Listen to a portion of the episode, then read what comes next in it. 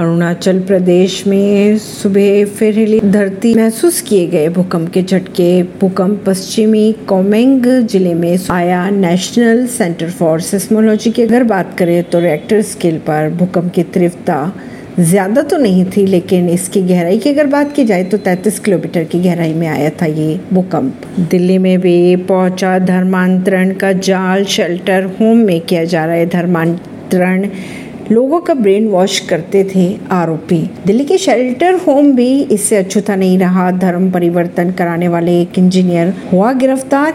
ये multinational company में नौकरी कर चुका है। आरोपी तुर्कमान गेट इलाके के शेल्टर होम में हिंदू युवकों के धर्मांतरण की कोशिश कर रहा था। कई लोगों को लालच और जबरन डरा, धमका कर कर रहा था। धर्म परिवर्तन की कोशिश। ऐसी खबरों को जानने के लिए जुड़े रहिए जनता सरिश्ता पॉडकास्ट से।